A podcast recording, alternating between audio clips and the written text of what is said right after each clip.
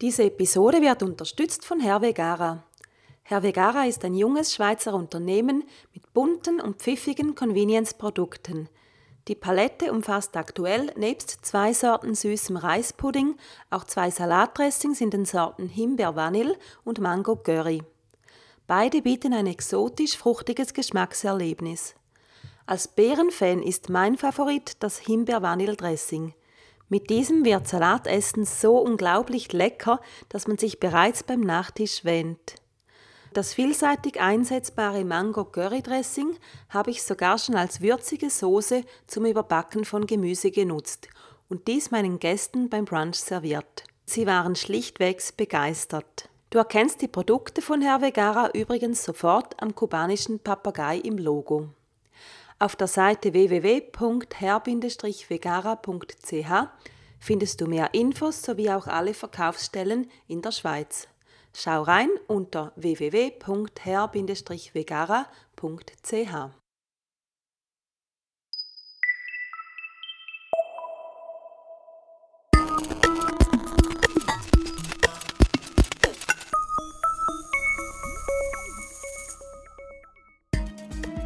Vegan mit Kopf und Herz. Dein Podcast rund um den veganen Lebensstil mit Sandra Weber.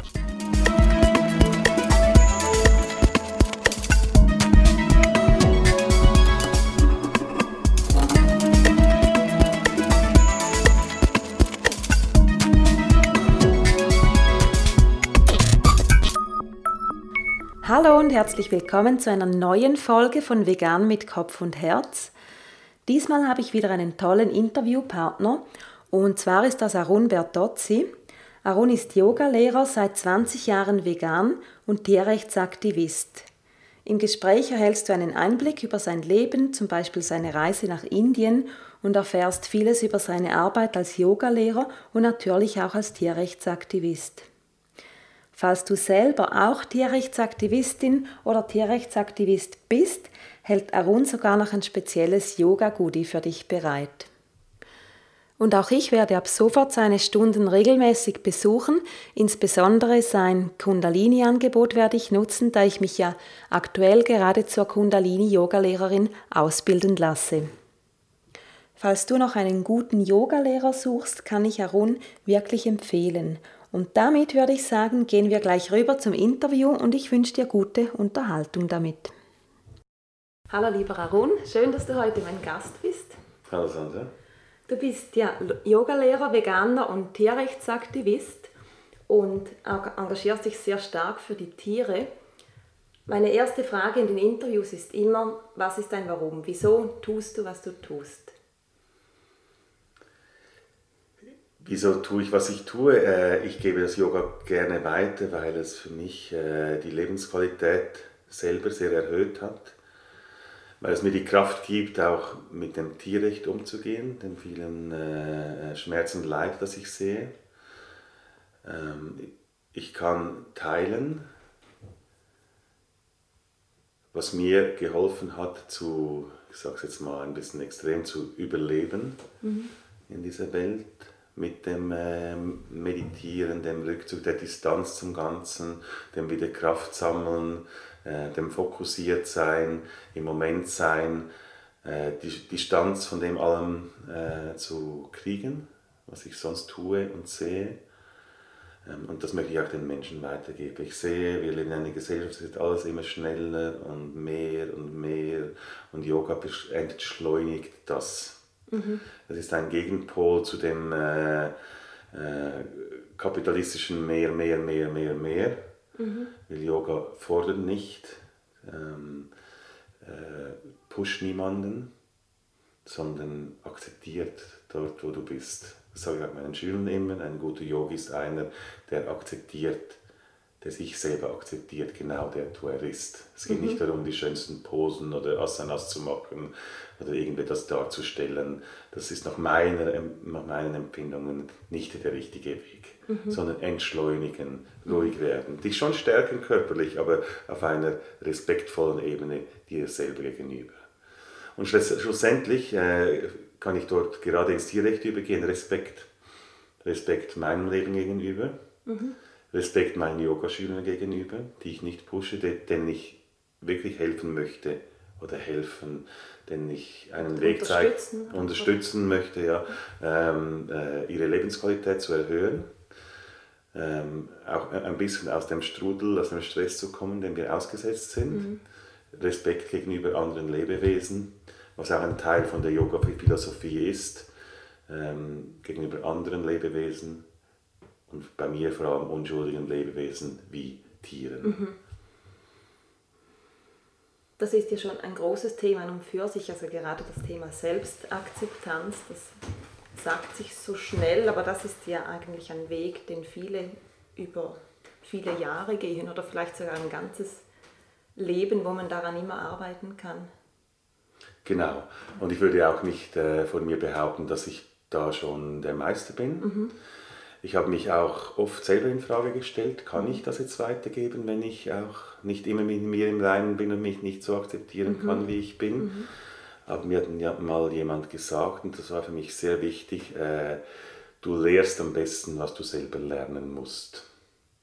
Und das stimmt mhm. für mich. Mhm. Ich weiß, ich habe mich viel mit dem Thema Selbstakzeptanz auseinandersetzen müssen, muss es immer noch. Und das gibt mir auch die Fähigkeit, äh, Leute zu verstehen in dem Thema und ihnen äh, Tools zu geben, dort weiterzukommen. Mhm. Weil ich bin schon ein Stück weitergekommen, ich bin noch nie, nicht dort, wo ich sein möchte, aber auch nicht mehr, nicht mehr dort, wo ich einmal war. Ja. Hm. Ähm, ich habe gerade eine, da, da gehe ich jetzt ein bisschen vor, weil ich habe eine Frage vorbereitet, die eigentlich genau in diese Richtung geht. Ich mache ja gerade eine Ausbildung zur Kundalini-Yoga-Lehrerin und da höre ich immer wieder, dass du nebst den Methoden, die du weitergeben kannst, auch wirklich etwas zu sagen haben musst. Also dass du etwas ganz Persönliches auch von dir weitergibst. Und das geht dir dann eigentlich ins Gleiche rein, auch wenn du die besten Ausbildungen hast, bist du ja niemals perfekt oder fertig oder angekommen und trotzdem hast du schon immer etwas zum Weitergeben. Und was ist deine, ähm, ja, deine Message? Also du hast gesagt, die Selbstakzeptanz. Wie, was bringst du noch rein? Auch die ganze Sache mit den Tieren. Kannst du das im Yoga irgendwie in deinem Unterricht integrieren? Wenn jemand interessiert ist und mich danach fragt, man sieht es in meinem Yoga-Studio, ich habe viel aufgehängt, was das Tierrecht betrifft und mich fragt und interessiert ist, gebe ich Auskunft. Ich mache aber während meinen Stunden, außer es ist ein, es ist ein spezieller Workshop, der mich als Tierrechtler be, äh, bezeichnet, mhm. da werde ich jetzt dann einen haben oder vielleicht auch mehrere, äh, halte ich mich zurück. Ich möchte, dass die Leute Bewusstsein entwickeln. Und ich mhm. glaube, dass viel äh, des Leiden, welches die Menschen verursachen, aus einer unbewussten Haltung herauskommt. Mhm. Man kann vielleicht sagen, unbewusst, bewusst, nicht böse und gut. Mhm. Wenn das Bewusstsein wächst, wirst du sensibler, du wirst äh, äh, andere Mitgeschöpfe mehr spüren und ihnen somit weniger schaden. Mhm. Das ist wie, es geht wie äh, miteinander. Also Bewusstsein und Mitgefühl wächst grundsätzlich miteinander. Und so über diesen Weg äh, versuche ich das zu vermitteln.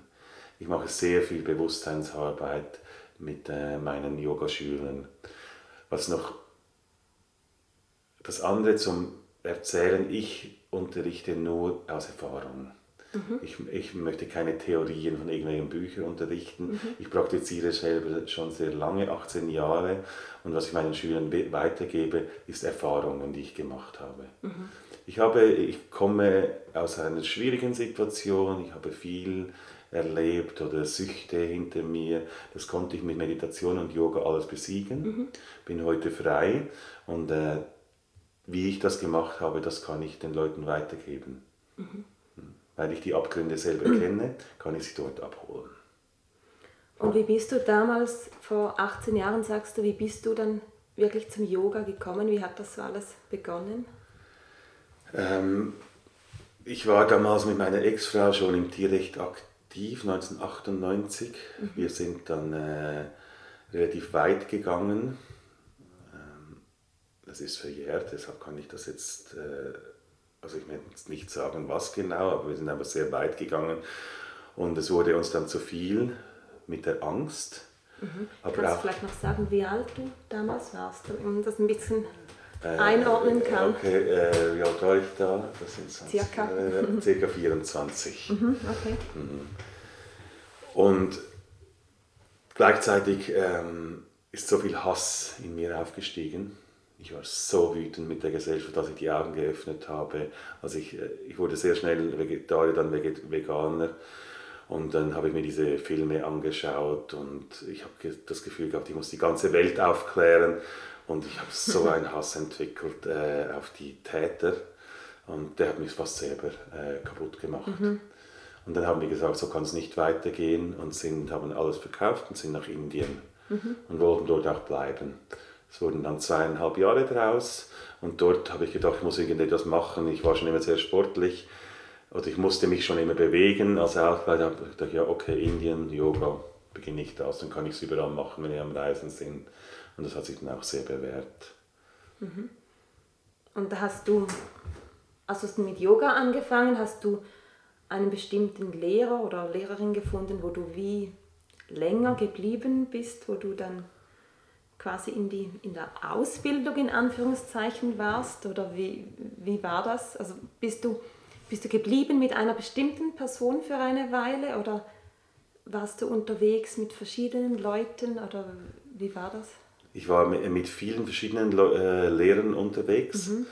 Ähm, ich habe dann irgendwann in Varanasi einen alten Mann gefunden, der war äh, ein Mensch voller Liebe und bei dem bin ich dann drei Monate geblieben. Mhm. Der hat in einem ganz alten äh, indischen Haus gewohnt und wir haben da auf dem Steinboden, hat er mir das Yoga erklärt. Mhm. Und das war so mein Hauptlehrer. Nachher fühlte ich mich bereit, dann irgendwann zu, zu unterrichten. Oder nein, richtig gesagt, ich, ich hab, hatte gar nicht die Idee zu unterrichten, das kam dann einfach irgendwann später, wurde mhm. ich angefragt. So. Mhm. Also in Indien noch oder? In Indien in noch in einem Ashram, dort ja. hat es begonnen, genau. Ja. ja. Mhm. Okay, und welche Stile hast du damals kennengelernt und was unterrichtest du heute? Die Stile, äh, ganz verschiedene Stile von Anusara Yoga, Ashtanga Yoga, Kundalini Yoga, Vinyasa Yoga. Äh, ich habe alle Stile versucht. Mhm. Hatha Yoga ist eigentlich nur der Überbegriff für das Bewegungsyoga. Dann gibt es Raja Yoga, das Yoga äh, des meditativen Wegs. Ich habe sehr viel meditiert, mhm. habe auch eine Meditationslehrerausbildung gemacht. Das hat meine Lebensqualität so unglaublich erhöht, die, die Meditation. Mhm. Das war eigentlich der Schlüssel schlussendlich. Mhm. Und Yoga und Meditation lässt sich auch nur schwer unterscheiden. Ja, genau. Mhm. Und machst du das auch heute? Also meditierst du regelmäßig für dich? Hast du so eine ähm, Meditationspraxis in dem Sinne? Ich habe eine regelmäßige Meditationspraxis. Mhm.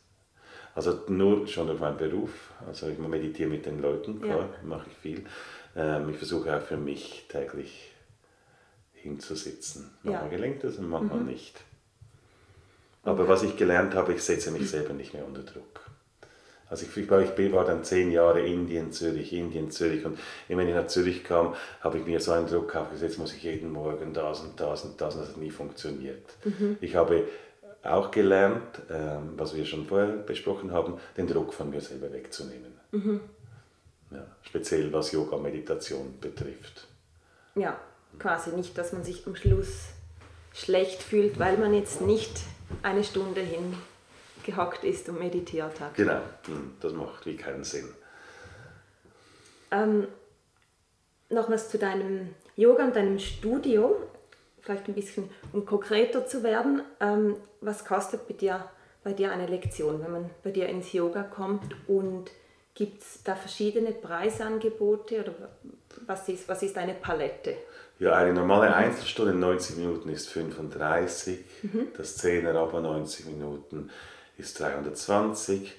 Dann habe ich äh, Studentenpreisen, Preise und Preise für vegane Aktivisten. Mhm, das ist interessant, ja. das sind äh, äh, dann noch 250 für 90 Minuten, 10, 10 Mal. Dann habe ich auch für Leute, die nicht viel Geld haben, äh, Leute mit Kulturlegi, die bezahlen noch 180 für 10 Lektionen. Mhm. Also ich versuche da wirklich meine, äh, mein soziales Empfinden reinzubringen. Ja. Dass alle ja. die Möglichkeit haben, Yoga zu machen. Und den veganen Aktivisten möchte ich einfach äh, danken, weil das ist mir persönlich das Wichtigste. Und jeder, der dafür etwas macht, möchte ich wenigstens etwas entgegenkommen. Okay, sehr schön. Du hast gesagt, für 10 Lektionen 250? Ja, genau. Mhm. Mhm. Cool. Das heißt, das tut einem ja dann auch selbst gut, weil als veganer Aktivist oder Aktivistin sieht man ja so einiges, was man irgendwie auch wieder verarbeiten muss und dafür eignet sich ja Yoga, wie du vorhin schon beschrieben hast. Wunderbar. Genau. Mhm. Ähm, ich habe auch noch äh, Learning Love, äh, Traumatherapie-Ausbildung gemacht und da nehme ich äh, manchmal in Yoga-Klassen etwas rein. Mhm. Und ich habe auch für die Schlachthof, Schlachthof Nachtwache mhm. ähm, Bewältigungsworkshops gemacht. Und das war sehr eindrücklich, äh, äh, was die Leute mitgenommen haben, mhm. ähm, dass die mit ihren Traumas, es ist sehr traumatisierend, am Morgen vor dem Schlachthof zu stehen, diese Schreie zu hören und dann gibt es Möglichkeiten vom Ausdruck, die ich den Leuten mitgeben konnte, in speziellen Workshops. Mhm. Ähm, darauf wollte ich sowieso noch zu sprechen kommen. Vielleicht kannst du für die, die es jetzt noch gar nicht kennen, ein bisschen weiter vorne anfangen, was das genau ist, auch mit dem Schlachthof in Zürich und was ihr da genau macht. Ähm, wir gehen einmal im Monat, früher war es jede Woche, äh, vor den Schlachthof. Mhm grundsätzlich war es am Anfang die Idee vom Safe Movement, uns von den Tieren zu verabschieden.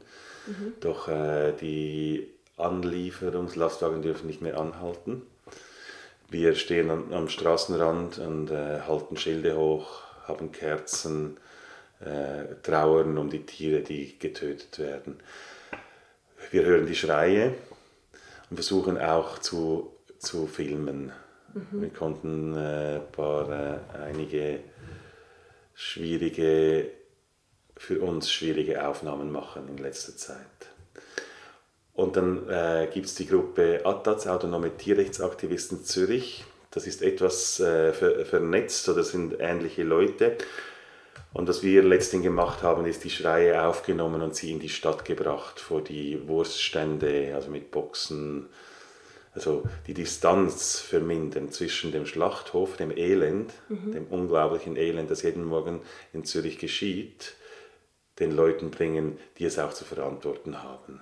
Diese Distanz zu vermindern, mhm. aus der Dunkelheit holen. So arbeiten wir, arbeiten wir zusammen, nicht direkt offiziell, aber so macht es für mich noch Sinn, was wir dort tun, das äh, in die Öffentlichkeit zu bringen. Wie muss man sich das vorstellen beim Schlachthof, weil du sagst, ihr könnt filmen und man hört auch die Tiere. Ist das alles offen oder ist das der Moment, wo sie ausgeladen werden, wo man das sehen kann? Und es, hören? Ja, es, äh, ja, es sind äh, verschiedene Absperrungen, mhm. aber äh, es gibt Punkte, da sieht man das Ausladen, wie sie sich wehren, wie mhm. sich die, letztes Mal waren es Kühe, die wieder in den Wagen zurück möchten. Mhm. Und dann sahen wir sie auch, wie sie an den Beinen aufgehängt wurden und noch äh, sich gewehrt haben und gezittert haben, äh, was uns äh, wirklich Mühe bereitet hat, hat uns sehr, sehr traurig gemacht. Waren schlimme Bilder. Das ist, muss schockierend sein. Es ja, ist schockierend, absolut. ja. Mhm. Erstaunlich eigentlich, dass man das sehen kann. Ja, sie haben einen Sichtschutz gemacht. Ja. Jemand äh, hat den Sichtschutz beant äh, be, ähm, beantragt? Oder nein, nicht beantragt, sondern bekämpft. Ach, einen Antrag ja. gemacht, dass es keine Baubewilligung hat. Sie mussten ihn wieder wegnehmen. Okay. Sie haben uns auch, also jemand von euch hat das gemacht? Ja, jemand ja. von uns hat das mhm. gemacht. Mhm. Ähm, der Sichtschutz haben sie gemacht, als wir angefangen haben mit der Schlachthofnachtwache. Mhm. Und jetzt mussten sie ihn wieder wegnehmen. Jetzt sehen so, wir, was okay. geschieht. Ja. Also wir sehen einen Teil von dem, was geschieht. Ja. Und die, und die Idee, äh, wir können uns nicht von den Tieren verabschieden, aber die Idee ist es möglichst äh, rauszubringen. Weil es heißt immer, wir in der Schweiz haben die besten Tierschutzgesetze mhm. Schweizer Haltung und das ist völliger Quatsch. Mhm. Ähm, Vielleicht sind sie teilweise etwas besser. Ein Schwein hat 20 Quadratzentimeter mehr, das ist einfach nur lächerlich. Und dass wir Bilder haben mhm. aus der Schweiz, dass dieses Argument, bei uns ist alles besser und wir haben ja die besten Tierschutzgesetze, mhm. ähm, wir widerlegen können.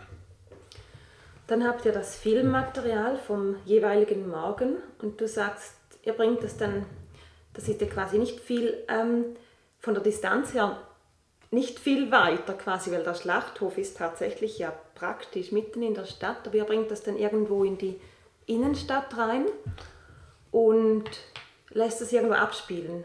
Das hat aber nichts mit der Schlachthof-Nachtwache äh, als Organisation zu tun. Ja, das ist äh, äh, die andere Organisation, in der so. ich sehr aktiv bin. Okay, das andere ist dann in sich abgeschlossen. Das andere ist in sich abgeschlossen. Okay. Die Schlachthof macht äh, ganz klar mit Bewilligungen, äh, mhm. legale Sachen. Okay. Ähm, das hat nichts, das machen wir selbstständig. Ich bin mhm. selbstständig, äh, die Schreie habe die, die Schreie aufgenommen ähm, oder dann das Filmmaterial gemacht und mhm. bin dann mhm. mit der anderen Gruppe Atats okay. in die Stadt. Das ist sehr wichtig, dass das, äh, das getrennt, getrennt ja. ist. Ja. Und du bist quasi bei beiden Gruppen aktiv? Ja, genau. Ja, okay, ja. alles mhm. klar. Mhm. Gut, und dann seid ihr in der Stadt und erzähl nochmals, dann seid ihr irgendwo vor einer Metzgerei, einem Fleischstand oder so und wie, wie geht ihr damit an die Leute? Also wir machen viele verschiedene Aktionen. Da ich seit 20 Jahren Tierrechtsaktivist bin, bin ich müde, ähm, dem Lieben aufklären, also den ja. netten Gesprächen. Wenn jemand interessiert ist, auf jeden Fall, mhm. aber keine äh, Streitgespräche mehr. Ich bin wirklich müde. Ich will die Leute konfrontieren, sie aus dem Unbewussten herausholen. Mhm. Und mit Atlas machen wir das, das war nur eine Aktion von vielen, dass wir die Schreie, die, wir, die, wir, die ich, nicht die Schlachthofnacht, die ich aufgenommen mhm. habe, ähm, mit großen Boxen vor ähm, Wurststände, Steakhäuser gebracht haben, die Schreie laufen gelassen haben und durchs Megafon gesagt haben, das sind die Schreie eures Konsums, das sind die Schreie auf eurem Teller. Sodass die Leute äh, wie die Distanz, die sie, äh, die kognitive Dissonanz heißt mhm. das Wort, nicht mhm. aufrechterhalten konnten oder wir machen es ihnen schwieriger, schwerer. Und wie reagieren die Leute, die da irgendwo mehr oder weniger gehetzt in ihrem eigenen Rhythmus da durch die Straßen gehen, ähm, lassen die sich aufhalten und ähm, in irgendeiner Form beeindrucken, halten sie inne, lassen sie das überhaupt an sich ran? Es gibt alle möglichen Reaktionen, von Scham bis zu äh, Daumen hoch, bis zu Aggression verbal, bis zu physischer Aggression. Okay, wir, wir bekommen die ganze Palette der Emotionen. Wir, haben, wir sind gut organisiert, wir ja. haben immer ein Schutzteam dabei und äh, ähm, schrecken vor dem nicht zurück. Bis jetzt ist immer alles gut gegangen, aber mhm. äh, wir wissen, dass wenn wir die Leute konfrontieren, dass es Aggressionen auslöst. Wir wissen mhm. auch, dass wenn sie im Reinen wären mit sich, es keine Aggressionen auslösen würde. Kannst du vielleicht zu dem Punkt für diejenigen, die den Begriff nicht kennen, die kognitive Dissonanz noch kurz erläutern? Ähm, ich, ich liebe Tiere. Ich streichle ähm, das Ferkel und es ist so süß. Aber wenn ich es auf den Teller habe, dann äh, hat das nichts mit dem Ferkel zu tun, das ich gestern gestreichelt habe. Da findet innerlich eine Spaltung statt, eine mhm. Abspaltung. Sonst wäre es nicht möglich, das Schweinefleisch zu essen, wenn ich das Bild vom Ferkel, das ich gestreichelt habe, oder Schweinchen Babe, das ich gesehen habe, mhm. ähm, würde verbinden mit, de, mit dem, was auf meinem Teller steht. Die Menschen spalten das innerlich voneinander weg. Das ist nicht dasselbe. Obwohl es dasselbe ist. Mhm. mhm. Das kann man, so kann man den Begriff erklären. Und, ähm, Und das, wenn man sich dem ja so langsam bewusst wird, dass man da wie quasi zwei Dinge tut, die sich eigentlich widersprechen, ist das der Grund, wieso Menschen dann traurig, ähm, schamhaft oder vielleicht sogar aggressiv werden, weil ist, man das wie nicht aushält. Das ist einer der äh, Hauptgründe. Ja. Dass, äh, wenn du dich inkongruent verhaltest, wenn du, wenn du widersprüchliche Sachen in dir machst und das wird dir auf einmal bewusst, mhm. dann tut das weh, dann schmerzt das, das verwirrt und das kann alle möglichen äh, Emotionen auslösen. Mhm. Aggression, Wut, Traurigkeit, Scham, aber vielleicht auch ein Aufwachen. Im besten Falle. Im besten ja. Falle. Mhm. Aber es ist nicht nur das, was Aggression auslöst. Wenn äh, wir jetzt auf die Straße gehen würden und wir würden propagieren, wir sind gegen grüne Jacken, dann würde mhm. niemand mit, grün, mit einer grünen Jacke gegen uns sein, weil er findet es schön, dass er eine grüne Jacke hat. Mhm. Aber die Aggression, die wir abbekommen, beweist immer, dass dieser Mensch irgendwo ganz tief in seinem Inneren weiß, dass was er tut nicht richtig ist. Sonst würde er nicht mit Aggression reagieren. Mhm. Wenn ich ihm dann noch sage, den Menschen, ähm, ich möchte keine Projektionsfläche für ihre Schuldgefühle sein, dann steigt die Wut gerade noch, weil dann gehe ich noch ein, eine Stufe tiefer, weil es stimmt. Mhm. Es sind Schuldgefühle, die werden in uns projiziert, wir werden runtergemacht, angegriffen, dass sie sich wieder gleich viel wert fühlen. Deshalb auch das, den Hass oder die Wut gegen die Veganer, ähm, weil die Leute fühlen sich abgewertet. Und dann suchen sie mhm. bei dir etwas, äh, du fliegst ja auch und, und dass dann irgendwo das Ausgleichs, äh, das, e, den Ego-Ausgleich wieder stattfindet. Deshalb mhm. müssen wir gar nichts machen, wir können irgendwo eine vegane Bratwurst essen und werden angegriffen, weil sie sich durch das schon mit ihren Schuldgefühlen getriggert fühlen. Das mhm. behaupte ich, das würden viele Omnivoren natürlich völlig abstreiten, mit Wut es braucht ja auch ein bisschen was, ähm, an den Punkt zu kommen, wo man wirklich so ehrlich und auch so mutig ist und das sich selber gegenüber zugibt, weil das hat ja dann zur Folge, dass man wirklich Änderungen machen muss in seinem Leben. Und das ist ja nicht etwas, was wir jetzt allgemein als Menschen unglaublich lieben. Ja, ich habe gerade ein Beispiel. Letzthin haben wir äh, Videos gezeigt aus Schweizer Schlachthöfen auf der Straße. Und eine junge Frau ist gekommen, ich will das nicht sehen, weil ich will ja weiter mhm. Fleisch essen. Eben, ja. Mhm, das genau. hat für mhm. mich viel äh, mhm. gesagt. Mhm. Also sie hat es eigentlich irgendwo auf den Punkt gebracht. Also jetzt eigentlich schon zugegeben. Ja, in dem Sinne, ja, so quasi, wenn ich es jetzt wirklich wüsste, dann müsste ich, ich was ändern. Ja, genau. Wieso ist es so mühsam für uns? Also du hast ja diesen Hintergrund auch, wo du das vielleicht erklären kannst, wieso tun wir uns so unglaublich schwer damit, Änderungen zu machen und wieso ist es scheinbar gerade beim Essen nochmals viel schwieriger und viel emotionaler. Also das ist, so wie ich es jetzt beobachte, eines der Themen, wo Menschen fast am emotionalsten ähm, reagieren, wenn es irgendwie um ihr Essen geht. Es gibt beinahe nichts Intimeres als Essen. Du führst etwas in deinen Körper ein, mhm. tiefer als alles andere. Mhm. Das ist der eine Punkt. Der andere ist äh, äh, Tradition oder das Wohlgefühl, das wir in der Kindheit hatten mit verschiedenen Mahlzeiten. Das mhm. ist sehr schwierig, von denen wegzukommen. Mhm. Deshalb auch die Kindergeburtstage bei Fastfoodketten, weil dies werden äh, Lebenskunden. Mhm. Wenn du den Kindern eine gute, äh, ein gutes Erlebnis mit dem Essen bescherst, noch mhm. mit dem Clown und so, das wird das Leben lang ein Kunde bleiben. Das geht nicht um Kinderliebe, das geht um eine Manipulation der äh, Kunden der Zukunft. Und das macht es sehr schwierig und waren die schönen Momente mit der Familie und der mhm. Brate war so Braten war am Sonntag ähm, im Ofen und da endlich waren mal alle nett miteinander und da sind viel mehr Emotionen dran geknüpft, als es das Essen eigentlich macht falsche mhm. Emotionen, weil mhm. für mich ist da ein Tier gestorben, das ist Leid, aber Emotionen wie, ja, das ist glücklich, das ist heimelig, mhm. das ist schön, es gibt was mhm. Feines zu essen. Ähm, man kann auch in der Geschichte zurückschauen, Fleisch war nur für die Reichen und heute kann sich das jeder leisten. Ich weiß nicht, wie viel, wie fest das den Leuten noch sitzt, aber es war geschichtlich hier ähm, 1000, vielleicht mehr, 2000 Jahre war es so. Und das ist sicher auch noch etwas, das in uns nachhalt. Mhm. Wenn ich Fleisch essen kann, dann gehöre ich, dann bin ich jemand. Mhm. Deshalb die ganzen Mythen, Männer brauchen Fleisch und äh, all das, was wir noch immer mittragen. Das kommt noch aus einer Zeit, als nur reiche, gut gestellte Leute viel Fleisch leisten konnten und das gemeine Volk, das gemeinsame Volk äh, mit Hirsebrei zufrieden sein musste. Was viel besser wäre. Was viel besser alle. wäre, ja.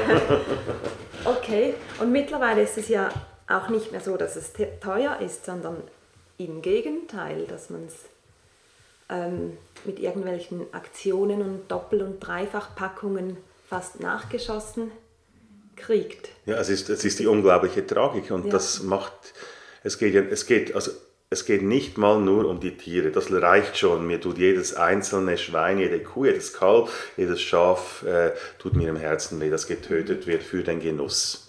Es ist Genussgewalt, es geht nicht ums Überleben. Äh, Wir bräuchten es ja Wir nicht. bräuchten zum es nicht, genau. genau. Ähm, das ist das eine. Dann diese extreme Massenproduktion, die unsere ganze Umwelt, unsere ganze Erde mit, den, äh, ähm, mit der Gülle, mit dem äh, Abfall, unsere Flüsse kaputt macht. Es, die Antibiotikaresistenzen, äh, prophylaktisch Antibiotika den Tieren geben. Und da werden auch wir als Veganer eines Tages wird das Antibiotika bei uns nichts mehr nutzen. Das spielt keine Rolle, ob du das Fleisch isst oder nicht. Die Keime werden sich äh, bilden. Antibiotika wird nicht mehr wirken. Das haben wir der Fleischindustrie dann zu verdanken. Und dann, wenn das Antibiotika nicht mehr wirkt, dann kann sich jeder vorstellen, wo wir dann sind. So im Mittelalter etwa wenn dann wieder eine Pest ausbrechen würde oder so, ist ein bisschen schwarz gemalt, aber sie ziehen, darum ist es keine Privatsache, die, äh, ähm, die Fleischesser, die Omnivoren, Karnivoren, die ziehen uns mit sich in den Abgrund. Mit allem gesundheitlichen, ökologischen, Besonders Ja. ökologischen, ähm, ja, das sind die zwei größten die zwei, Auswirkungen, genau, oder? genau. Ja, also nebst der, Ja. der Ethik. Mich als Tierrechtler noch mit, mit Trauer und Ohnmacht und Wut, weil mir die Tiere einfach Ja, leid tun. Aber, ja, aber was genau. sie, äh, sie, die Welt, die Umwelt massiv und äh, die Krankheiten massiv. Mhm. So, dann stellen wir uns doch mal vor, ich finde das so eine tolle Vorstellung, ähm, theoretisch, weil wir haben jetzt über verschiedene Probleme gesprochen, es gibt noch viel mehr Probleme mit Gewalt und Krieg und so weiter. Bei vielen Problemen sind wir relativ machtlos oder können nicht sofort wahnsinnig viel machen. Aber was ich so spannend finde, jetzt gerade in Bezug auf vegan, theoretisch könnten wir heute oder morgen, sagen wir jetzt mal in der Schweiz, einfach alle Tierprodukte in den Gestellen einfach sein lassen. Das finde ich eine ganz spannende Vorstellung, weil eigentlich könnte man so in wenigen Tagen eine Wirtschaft komplett umkehren. Das ähm, fasziniert mich total, weißt du, dass man dass so eigentlich jeder mitmachen könnte. Man braucht keine große Macht dazu, sondern man, man schaut einfach, was man kauft und was man im Gestell links liegen lässt. Es gibt genau eine Macht, die wir in diesem kapitalistischen äh, Konsumsystem haben, das ist unser Konsum. Und den sollten wir äh, uns ganz genau äh, beschauen, was konsumieren wir. Weil äh, das andere, ob du die Stimme jetzt der Partei oder der Partei gehst, hat noch wenig Einfluss. Es hat, aber es hat nicht mehr so viel. Also klar, Gewissen sollte man das auf keinen Fall geben. Aber äh, was wirklich Macht ist und auf was das System, die Politik, äh, die Wirtschaft reagiert, ist Konsum. Darum rufe ich alle Leute auf, schau, was du konsumierst. Wenn jeder so konsumieren würde wie du, wie sähe dann die Welt aus? Würde sie überleben, würde sie nicht überleben? Wie viel Leid gäbe es dann? Wie viel nicht? Ja, also ich finde den Gedanken einfach unglaublich spannend und so würden wir als, sagen wir jetzt mal als, als Schweiz, wenn jetzt, auch wenn das eine totale Utopie ist, aber theoretisch, wenn, wenn alle würden, wenn alle mitmachen würden, könnte man das ganz schnell umsetzen. Das, das fasziniert mich total, ohne dass man ja irgendeine bestimmte Macht dafür braucht. Ja, aber das Bewusstsein, das Mitgefühl der Leute, Klar. theoretisch stehe ich den Ansatz, aber Ja. äh, äh, den Glauben an, äh, dass so viele Menschen, es müssen nicht mal hundertprozentig sein, es würden 60, 70, 80 Prozent reichen, aber Ah, ja, das wäre ja schon lange die Mehrheit. ja, wir, Wahrscheinlich würden sogar weniger reichen. ja, Ja. aber von den 4 Prozent, die wir jetzt sind, oder so äh, Ja, das ja, hochzubringen. am ja. Bewusstsein. Darum sage ich ja, es ist noch eine Utopie. Ich finde es einfach so cool, dass man es theoretisch machen könnte von den Möglichkeiten her, die wir haben. Ähm, gut, sind ja da ein bisschen abgeschweift, macht aber gar nichts. Ähm, etwas, ein bisschen Themenwechsel jetzt, etwas, was ich auch immer frage oder was ich gerne wissen möchte. Du hast so deinen persönlichen Weg schon ein bisschen ähm, davon erzählt. Wie war das, als ihr dann von Indien zurückgekommen seid und dann Veganer und Veganerin wart? Wie hat da euer Umfeld zweieinhalb Jahre später, sagst du ja, war das? Wie- hat euer Umfeld reagiert auf das? Also wir waren ja schon vor Indien vegan, eigentlich gleich wie, äh, Ah ja, wie stimmt. vorhin. Ja, ja, stimmt. Äh, dazu mal im äh, Jahr 98, schon lange her, da kannte man das noch nicht, das muss man genau erklären. Äh, Mhm. Was das was überhaupt ich- ist. Was So, es überhaupt ja. ist. Und sehr äh, ähm, irritiert war das Umfeld. Und es gab dann einfach immer, also wenn wir euch einladen, was sollen wir äh, euch kochen? Es gab immer Spaghetti mit Tomatensauce. Das war eigentlich das. Mhm. Das ist eigentlich ganz okay, oder? Ja, das war eigentlich ganz okay, ja genau. ähm, mit den Jahren ähm, hat sich der Spreu vom Weizen getrennt. Also es gibt Leute, die ähm, laden mich noch ein, aber sonst ist mein Umfeld mehrheitlich vegan orientiert oder vegan respektvoll orientiert. Ja, also dass Leute offen sind und vielleicht mit dir zusammen, dass sie auch vegan essen. Genau so, ja. Ja, Mhm. ja. Das hat sich sehr äh, geändert. Aber es sind auch viele Leute ähm, weg von meinem Weg. Mhm. Und das äh, ist okay. Ich denke, das passiert auch, wenn man nicht Veganer ist, dass Leute kommen und gehen. Ja, innerhalb von 20 Jahren. Ja, genau. Mhm. Das ist ja eigentlich auch gut so. Ja, Und die, die bleiben, die bleiben genau. eben die wichtigen. Ähm, was machst du, wenn du nebst deinem ganzen, neben deiner Arbeit als Yogalehrer und nebst dein- deinem ganzen Aktivismus noch ein paar freie Minuten hast? Ich sage jetzt nicht mal Stunden, sondern wenigstens Minuten. Wie verbringst du die am liebsten? Ich schreibe sehr gern. Ich äh, habe bereits ein Buch geschrieben, Das Erbe der Lichtnomaden. Ich würde jetzt mal frech behaupten, das ist der erste vegane Fantasy-Roman. Da habe ich sehr viel Zeit investiert.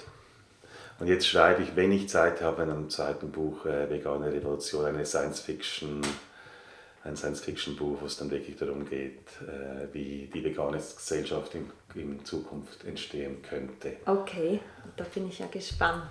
Also Nein. da hast du jetzt im zweiten Buch das Wort vegan, aber im Titel drin. Jetzt mal im, im oder Working im Title, Arbeitstitel äh, ja, ja Okay. Ähm, es, es wird aber schon, es wird große Auseinandersetzungen geben, es wird ein Virus geben in dem Buch, dann äh, viele äh, sterben werden, die nicht vegan sind und dann, äh, ja, wie halt sagen, äh, äh, Fantasy Science Fiction, der letzten großen Schlacht und so, so in diese Richtung geht. das. Das große Finale. Das große Finale, genau. genau. Und hast du ein Zeitfenster schon? Kannst du das ungefähr einschätzen? Das letzte Buch habe ich zwölf Jahre, äh, hatte ich zwölf Jahre, also ich habe keine Ahnung. Und jetzt bin ich so, ich bin im Moment so mit dem Tierrechtsaktivismus beschäftigt, dass ich wirklich wenig Zeit habe. Okay, da müssen wir uns noch ein Ja, bisschen noch ein bisschen gedulden. ja. Genau. Aber erzähl doch ein bisschen mehr noch über den, das erste Buch, worum es da ging und wieso du sagst, es ist ein veganer Fantasy-Roman. Ähm, es ist ein versteckter veganer Fantasy-Roman. Alle, die, äh, es geht um Außenseiter, Leute, die ausgeschlossen werden aus ihrer Gesellschaft, also verschiedene äh, Geschöpfe, Gnome und Kobolde. Und die ernähren sich immer nur vegan. Und die, die Böse, äh, die aus äh, dem dunklen Land, gerade la Dunkelheit, die, äh, ich beschreibe auch, wie sie Blutwurst isst und ihr das, Blut über den Mundwinkel läuft. Und, äh, ich, ich baue das äh, immer so ein. Und ein spezieller, mein Lieblingscharakter ist ein äh, Troll, Steiner. Der hat noch nie äh, Fleisch gegessen, obwohl sein Volk äh, von Fleisch lebt. Und er, er wurde auch in seiner äh, Gesellschaft deswegen ge, äh, gemobbt, sie nannten ihn Blumenfresser und es kam so weit, dass er ganz aus der Gesellschaft der Trolls ausgeschlossen wurde. Oh, der Arme. Aber was dann rauskam, dass er äh, äh, unter der Sonne gehen kann, weil alle anderen Trolle werden bekanntlich unter der Sonne zu Stein. Und weil er nie Fleisch gegessen hatte, wurde er zum Sonnenwandler, was dann bei den Trolls sehr viel ausgelöst hat und eine ganze Bewegung von Veganern entstanden und in der letzten großen Schlacht sind dann sie die zentralen, die veganen Trolle, die, Okay, die Starken. die starken, Ja, genau. Ja. okay, Mhm. cool. Also ich habe das Buch ja zweimal verschlungen und ich kann mich erinnern, dieser Troll hatte eine Vorliebe für Äpfel und Apfelkuchen. genau. Und das Wort vegan, das kommt ja nicht vor in dem ganzen Roman. Das ist wie einfach klar, Genau. Aha. weil alle essen halt Brot und Früchte, solche Dinge. Genau, das wollte ich auch Beeren, nicht. ja. Äh, ich, wollte bewusst, dass wir, ich wollte bewusst die Botschaft äh, unten reinbringen. Ja, Ja. also bei mir ist sie angekommen. genau, das kann man über deine Website oder auf Amazon und so Ja, weiter genau. bestellen. Ja, genau. Mhm. Okay, also ich verlinke das sicher in den Show Notes. Ähm, gibt es jetzt noch etwas, was du, was ich dich vielleicht nicht gefragt habe, was du gerne noch sagen möchtest, was du loswerden, mitteilen möchtest? Ja, ich möchte eigentlich alle, ähm, die das Bewusstsein für den Mechanismus schon äh, entdeckt haben, ähm, weiter motivieren, mitzumachen. Es gibt ganz viele Organisationen, du kannst es auf den friedlichen Weg machen, du kannst es ein bisschen härter bei uns bei ATAZ machen, äh, wa- was dir zusagt, aber äh, etwas, etwas tun. Ich denke, die Tiere leiden jetzt. Es ist dringend notwendig, dass wir etwas tun. Weil äh, bis, ähm, bis der letzte Mensch sein Mitgefühl, Bewusstsein noch entwickelt hat, werden Milliarden von Tieren sterben. Und ich Ja. finde die Vorstellung äh, wirklich schwierig. Mhm. Und vielleicht konfrontierst du die Leute, vielleicht klärst du die auf, wenn du noch magst. Äh, aber etwas zu tun, finde ich sehr wichtig. Und wir können etwas tun hier im Umfeld. Es geht nicht um einen Krieg in, in einem anderen Land. Wir können hier und jetzt jeder von uns etwas tun. Und sei es nur auf unseren Konsum zu achten. Oder vielleicht weiterzugehen, Leute über ihren Konsum aufzuklären. Okay, und du, du sagst quasi auf welcher Ebene auch immer das denn ist, ob, ob wirklich Aktivismus oder man trägt halt das auf sonst irgendeine Art und Weise raus, aber dass man es nicht nur für sich so im stillen Kämmerlein macht, idealerweise. Fände ich idealer, ja, Ja. Äh, wie du mit deinem äh, Frühstückskaffee den äh, Leuten das äh, feine vegane Essen zeigen, ist dein Weg, bis wir von Ataz die, die Leute ein bisschen stupsen und äh, ich denke, die ganze Palette äh, hat absolut die Berechtigung. Und ma- gewisse Leute reagieren auf das Beste, gewisse auf das, aber es geht nicht schlussendlich um uns, es geht um die Tiere und äh, das Elend ist nicht aushaltbar. Also es ist haushaltbar, es muss haushaltbar sein, Ja, aber, aber-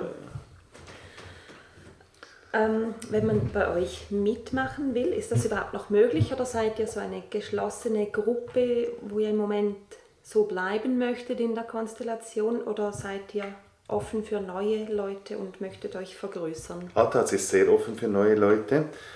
Ähm, ein wenig aus Sicherheitsgründen möchten wir die Leute zuerst kennenlernen und äh, Veganismus ist ein Die Basis. ist was? Also quasi die Basis. Ist, Veganismus ist die Basis. Ja. Also, ja, und der Weg macht, man muss, muss Veganer sein, dann haben wir noch andere Regeln, kein Rassismus, kein Lokismus, kein Speziesismus, das ist klar. Also diese, wir haben ein Positionspapier, diese beiden Sachen, wir möchten jemanden kennen und das Positionspapier muss äh, akzeptiert sein, weil diese Sachen ähm, drin sind, Ja. dass wir nicht äh, rassistisch vorgehen und so, das ist uns sehr wichtig. Okay. Und sonst äh, kann jeder mitmachen und äh, auch seine Ideen reinbringen. Äh, wir haben keine Hierarchien. Jeder ist ein vollständiges Mitglied und kann äh, sich Ziele aussuchen, Performance, äh, äh, Performance entwickeln. Cool. Ähm, wenn man mitmachen will bei ATAZ, wo meldet man sich da? Am besten äh, über äh, Also die Facebook. Website? Nein, eine, eine, aber eine Facebook-Seite? Eine Facebook-Seite haben wir Mhm. und am besten über eine Nachricht dort. Okay. Und es kommt dann zu dir? Oder? Das kommt dann zu mir oder zu einem anderen Admin. Okay. Ja. Gut. Ähm, wenn wir gerade bei den Verlinkungen sind, ähm, ich verlinke sicher auf deine Yoga-Website noch. Hast du dort auch eine Facebook-Seite dazu? Habe ich auch. ähm, Und Instagram? Nein, nicht Nein, aktiv. Nicht aktiv, Ja. okay. Gut, dann lasse ich das. Und äh, ich danke dir immer. Ja, danke dir fürs Interview und viel Kraft und auch viel Hoffnung bei allem, was ihr tut. Vielen Dank. Merci. Ja, dir auch. So, das war das Interview mit Arun. Ich hoffe, es hat dir gefallen und dass du auch etwas für dich rausnehmen konntest. Alle Links dieser Episode findest du wie immer in den Show Notes. Und zum Schluss möchte ich dich noch aufmerksam machen auf meine Gesundheitsserie. Die habe ich ja im alten Jahr schon angekündigt und mittlerweile sind die ersten drei Blogartikel erschienen auf meiner Website, auf meinem Blog findest du die. Da ging's oder geht es in der ersten Ausgabe um Eisen, im zweiten Artikel um Proteine und im dritten um Calcium. Und auch diese Links findest du hier in den Show Notes, damit du nur noch draufklicken musst und sofort am richtigen Ort bist. Dann gibt es in zwei Wochen wieder den Flowers Brunch. Das ist am Sonntag, den 4. Februar. Und wenn du da dabei sein möchtest, was mich natürlich sehr freuen würde, dann melde dich am besten relativ bald schon an unter www.flowers.ch Frühstückscafé. Genau, das wär's für heute. Ich hoffe, du hast dich gut unterhalten und dass du auch beim nächsten Mal wieder reinhörst. Und bis dahin wünsche ich dir eine gute Zeit. Mach's gut, alles Liebe, deine Sandra.